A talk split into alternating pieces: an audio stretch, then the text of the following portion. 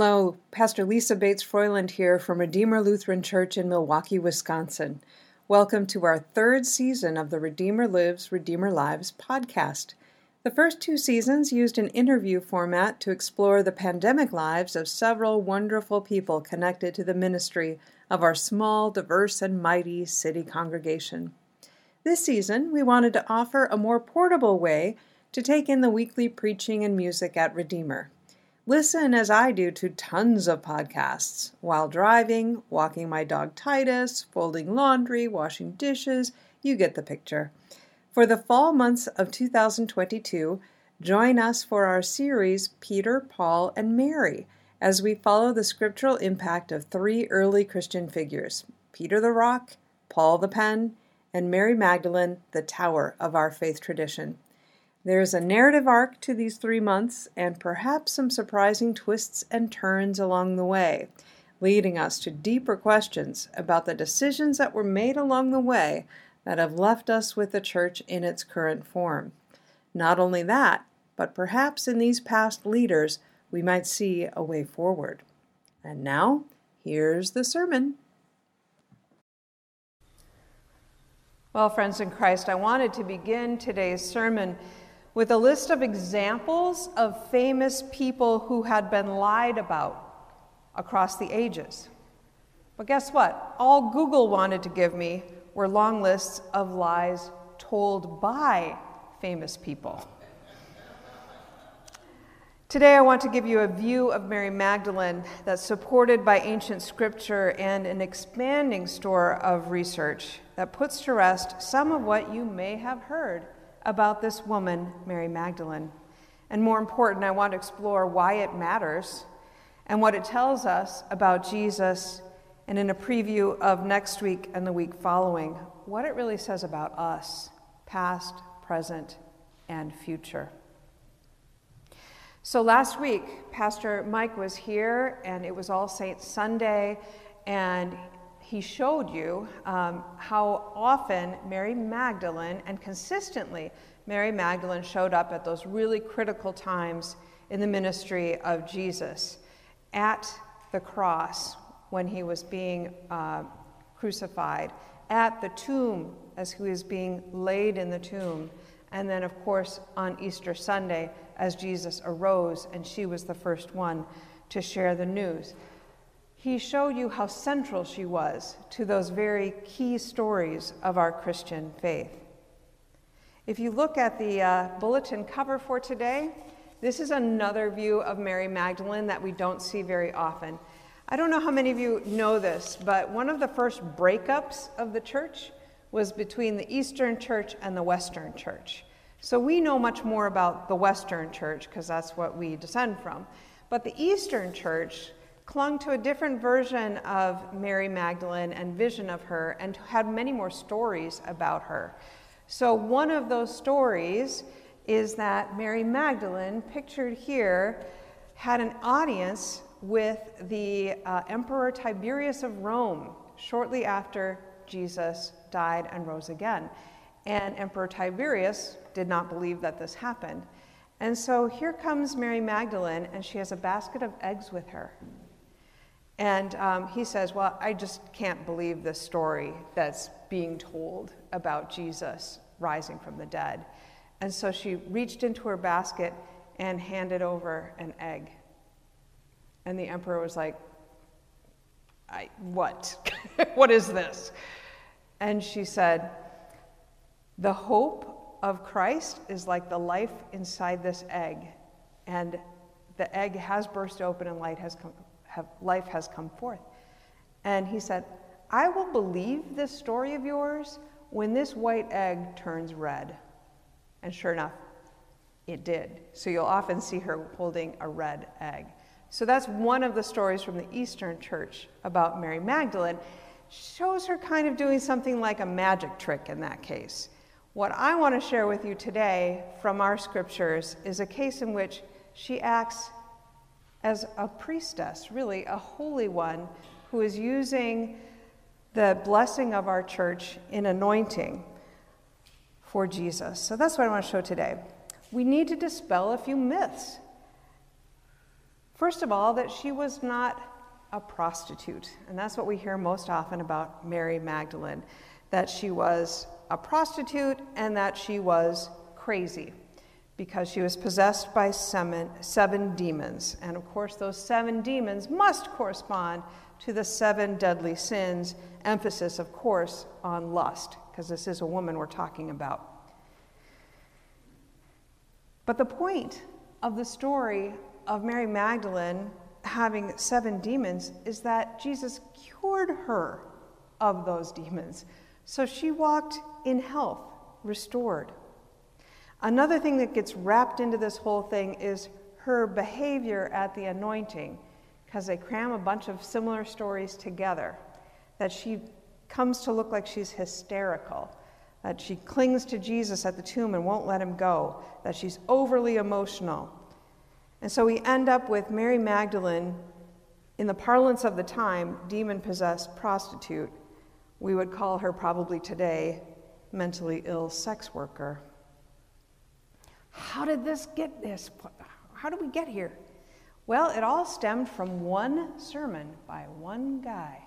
Pope Gregory I preached on Easter Sunday, of all things, 594 AD. There's so many wonderful things you can preach on an Easter Sunday, right? And even if you wanted to do a Mary Magdalene Easter Sunday sermon, you could have preached what Pastor Mike preached last Sunday about the presence of Mary Magdalene and her willingness to share the good news. But instead, Pope Gregory the Great put some scriptures into a blender, and Mary Magdalene's legacy has been drinking a nasty smoothie ever since. See, he mixed up Mary Magdalene with the unnamed sinful woman from Luke and the woman caught in adultery over in John 7 where neither of those women are named. Okay? So then you end up with this seven, seven demons thing mixed in, and she's using his big good news of all this is that Mary Magdalene used the same perfume that she usually used on her body to make money as a sex worker, and instead redeemed it by using it to wash Jesus' feet. Mm. From this one sermon of Pope Gregory's, we get depictions of her in a lot of art. If you've seen artwork of Mary Magdalene, she's always got red hair. Sorry, redheads. She's never fully clothed, and she has these really ecstatic facial expressions, if you know what I mean. Think of the movies The Last Temptation of Christ, The Passion of the Christ, The Da Vinci Code and even Jesus Christ Superstar. In all of them, this sexualized, either a sex worker or just a very sexual person who somehow is a temptation to Jesus. It wasn't until 1969 that the Roman Catholic Church retracted, and it did, the teaching that Mary Magdalene was a prostitute. For many, that was too late. Before that sixth century sermon, however, there was another view of Mary Magdalene. Did you know that the 27 books of the New Testament as we have them today weren't always collected in that 27 books? No, they had to decide on that. And they did what's in and what's out, because there were plenty of other readings that these young Christian communities would get together and read.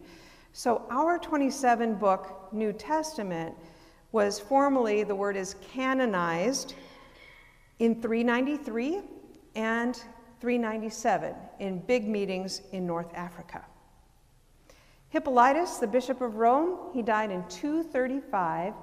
He was calling Mary Magdalene apostle of the apostles. That's a pretty different view than demon possessed prostitute.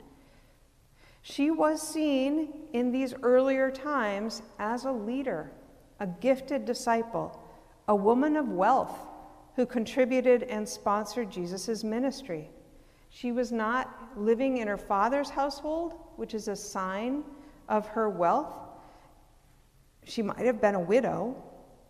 She was one who truly believed Jesus when he told that whole inner circle the plan that he would be put to death and he would rise again. As we remember from our month on Peter, he didn't take that news very well. But Mary Magdalene did. And that's why we see in today's gospel story from the book of John that she comes six days before the Passover to anoint the Savior for what he is about to do. And as she, as she takes that anointing oil and prepares him for what is to come and blesses him in the name of God the Father, there's a link to the foot washing that Jesus will do a few days later, also in the book of John, preparing the feet of the disciples for what they will be about to do, both leading up to his death and certainly afterward as they go into the nations um, spreading the good news. Later, she will bring spices to the grave and some of the similar oil. So here's Mary Magdalene proclaiming in this sacred deed the same words that we heard from the Song of Solomon that love is stronger than death, passion is fierce as the grave. And she shows us in this outpouring of love. And you might be thinking at this moment, wait a minute, this passage you read, Pastor Lisa, is about Mary of Bethany. It doesn't say Mary Magdalene here. And now, the great reveal that I've been looking for, forward to sharing with you for a long time. This is from a sermon that the staff was exposed to this summer um, that was uh, um, down in, uh, I'm sorry, I'm tripping on my words because I'm trying to come up with the woman's name. Thank you. Diana Butler Bass preached a sermon, thank you very much, um, in which she revealed that a graduate student um, had made a discovery looking at Papyrus 66. The grad student's name is Elizabeth Schrader. She always wondered about what about all these Marys and trying to get the Mary straight. So she looked in John 11 and John 12, and what she noticed with a magnifying glass is that someone had written a theta, the sound, where there should have been an iota, like an I. So, what that meant was, in places where the original writing said Maria, it now said Martha. So, what had happened is that the story from Luke, Mary and Martha at the house, Martha's busy, Mary sits down and listens, got transported, the same set of characters, into John 11 and John 12, where it was originally just Mary, which would have been Mary Magdalene, who was from Bethany. Whoa, this is huge stuff. I'm going to put the sermon on my Facebook later on so you can hear it. Today's anointing story then becomes a bridge and maybe the only way in which Jesus resembles a former president of ours is that he also liked to give people nicknames. Peter the Rock, right? His name was Cephas or Simon, but he called him Peter. And here, Mary of Bethany becomes Mary Magdalene, not a place name, but a nickname that means tower, a tower of the faith. More on that next week. So once she crosses over and does this act of anointing, she gets the new name. The early Christian writings that did not make it into the 27 showed that men and women were able to exercise leadership on the basis of their spiritual maturity and not the basis of their gender. So you have the Gospel of Thomas, the Gospel of Mary, Pistis Sophia, and a few other writings. They were being read in the first couple centuries in these Christian communities. So, what was Mary Magdalene's message? We don't get any words from her besides Rabboni um, in our canonical, our 27 books. But when we get to look at what Mary says, we find a different kind of message. And more on that in the next coming weeks, and a little bit in a, in a moment here. Why did her message get drowned out? One of the reasons is because there was a certain liability to having women be the witnesses of the resurrection. By law at that time, women could not be trusted and their witness be legally binding. So they needed to, in effect, man wash the narrative. And so you see in some of these scriptures that Peter becomes the first witness to the resurrection. There was also a rivalry between Peter and Mary Magdalene, which we'll explore next week. So listen, I think for any of us, there are two true things that we can say when lies are told about a person. And if you've had lies told about you, maybe you can identify. Number one, usually those lies are told in an effort to quiet you, to make you small, to make you go away and disappear. And secondly, the nature of the lies say more about the liar than the person being targeted. So if we hear someone preaching about Mary Magdalene as a demon possessed prostitute, consciously then, we don't have to treat her as a serious leader, but subconsciously, well, a scholar named Cynthia Bourgeault has says it shows the church's shadow side. At the time of Gregory's sermon, there was a move afoot that increasingly distorted and put forth obsessive ideas about sexuality and purity. So I don't know about you, but when I hear all this mess about the church and churches getting so tangled up in sin and sinfulness that you just want to chuck the institutional church altogether, there is just one antidote. Antidote. There's just one antidote. Jesus. Look to Jesus. The problem is never Jesus. So, where is Jesus in the midst of the Mary Magdalene story? Obviously, Jesus approved of women in leadership roles. He visited houses where churches developed. Heavens, he commissioned the woman at the well. How many husbands have you had? Commissioned her to be an ambassador of the message to her people. But as the centuries passed and the church expanded, it needed to get its story straight, an intentional word I'm using there. It needed to simplify and streamline. So it built up creeds that were about how do you think more than what do you feel and what do you do. It canonized. Some scriptures are okay, some we're going to leave behind. Because they were preparing for expansion. They were preparing for amassing power and influence. It became too difficult anymore to buck the practice of male only leadership that was all around them. It was too difficult to teach the very esoteric and philosophical Gospel of Thomas, Gospel of Mary, Pistis Sophia, and the rest. It was too hard to control churches that met in homes. And then there was this problem of sexuality that didn't have to be a problem at all Yet the Western Catholic Church marched toward demanding celibacy of its male only priesthood, and that led in too many cases to casting women, women, as inherent enemies of holiness. What was lost? Potentially awesome leadership, alternative models of church, a healthy and faithful perspective on human sexuality and being comfortable with the essential truth of ourselves as spirit in bodies. And that takes us back to Jesus, who is the embodiment of the divine. We call that in church language incarnation.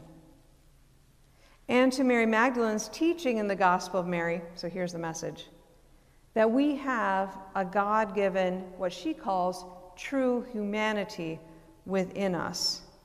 That if we can peel away the sinfulness, the accretions of trauma, and everything else, there is a true human within us that maybe Oprah Winfrey would call our best self, or what Pastor Mick would more properly preach you're more than what's wrong with you.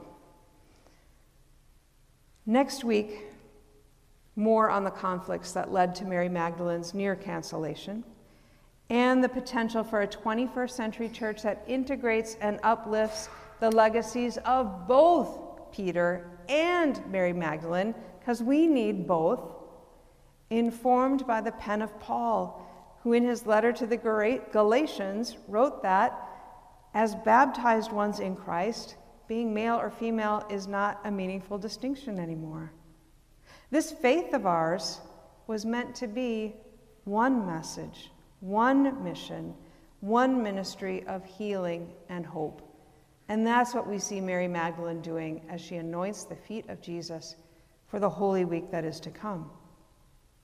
I want to end with the words of Jesus. Again, as I was looking online, I came across a post by Terry Lynn Underwood, who is um, an evangelical leader in the church. And um, she came back from a conference in which she became very frustrated because she was hearing people in the church say that women really only belonged in their homes and had a weaker faith. And so she said, I went to my Bible and I looked at 20 different places where Jesus speaks directly to women. And I'm not going to read all of them, but listen as this washes over you. This is from Matthew, Mark, Luke, and John. Jesus speaking to women. Have courage, daughter, your faith has saved you. Woman, your faith is great. Let it be done for you as you want. Daughter, your faith has saved you. Go in peace and be healed from your affliction. Little girl, I say to you, get up. Don't weep.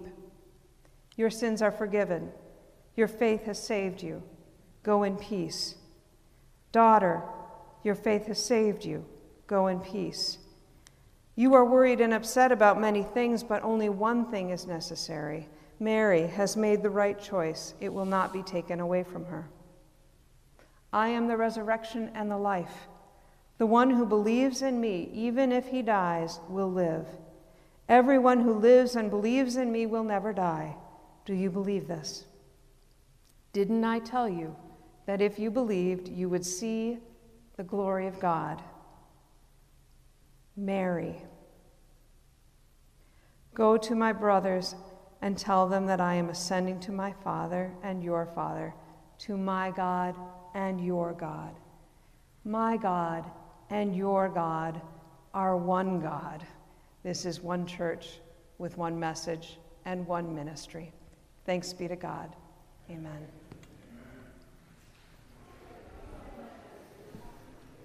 So I know at this point in the service, been uh, we have a, an offering song that I'd love to invite you guys to sing a part. So it's the refrain. It's uh, in the spirit of continuing the theme of being anointed.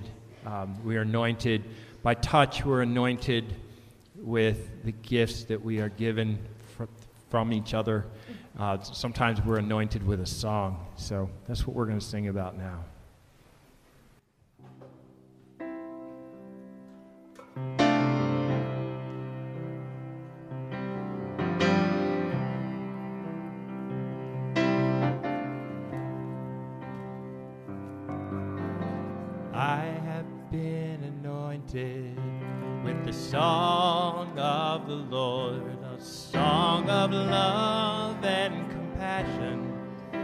a song to set me free. God is my rock of salvation, a beacon for my soul. Hallelujah. Amen. Amen.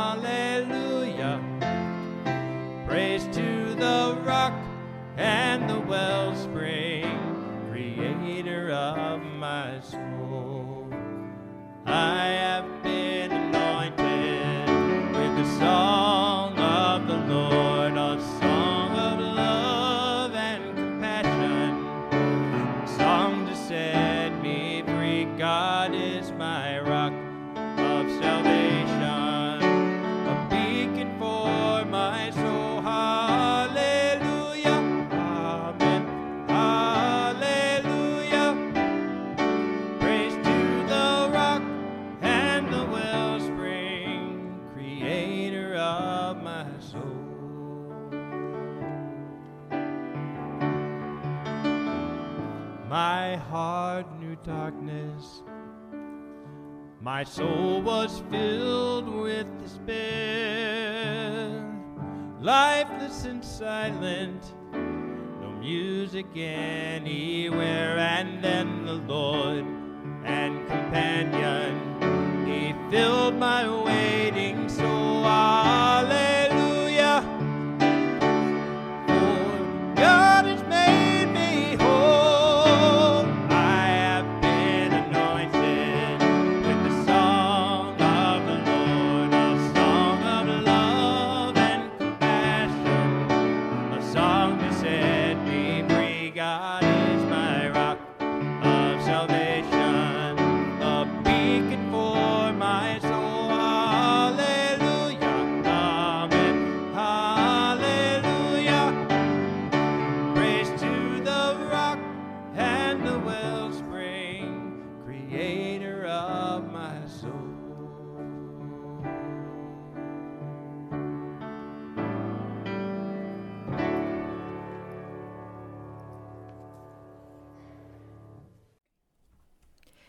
And there you have it a sermon and a song. Hope you are inspired, fortified, challenged by these podcasts, and also willing to donate to support our ministry in the heart of Milwaukee. Online, go to www.redeemermilwaukee.org. An old fashioned paper check means no fees for you or for me. Redeemer Church, 631 North 19th Street, Milwaukee, Wisconsin, 53233.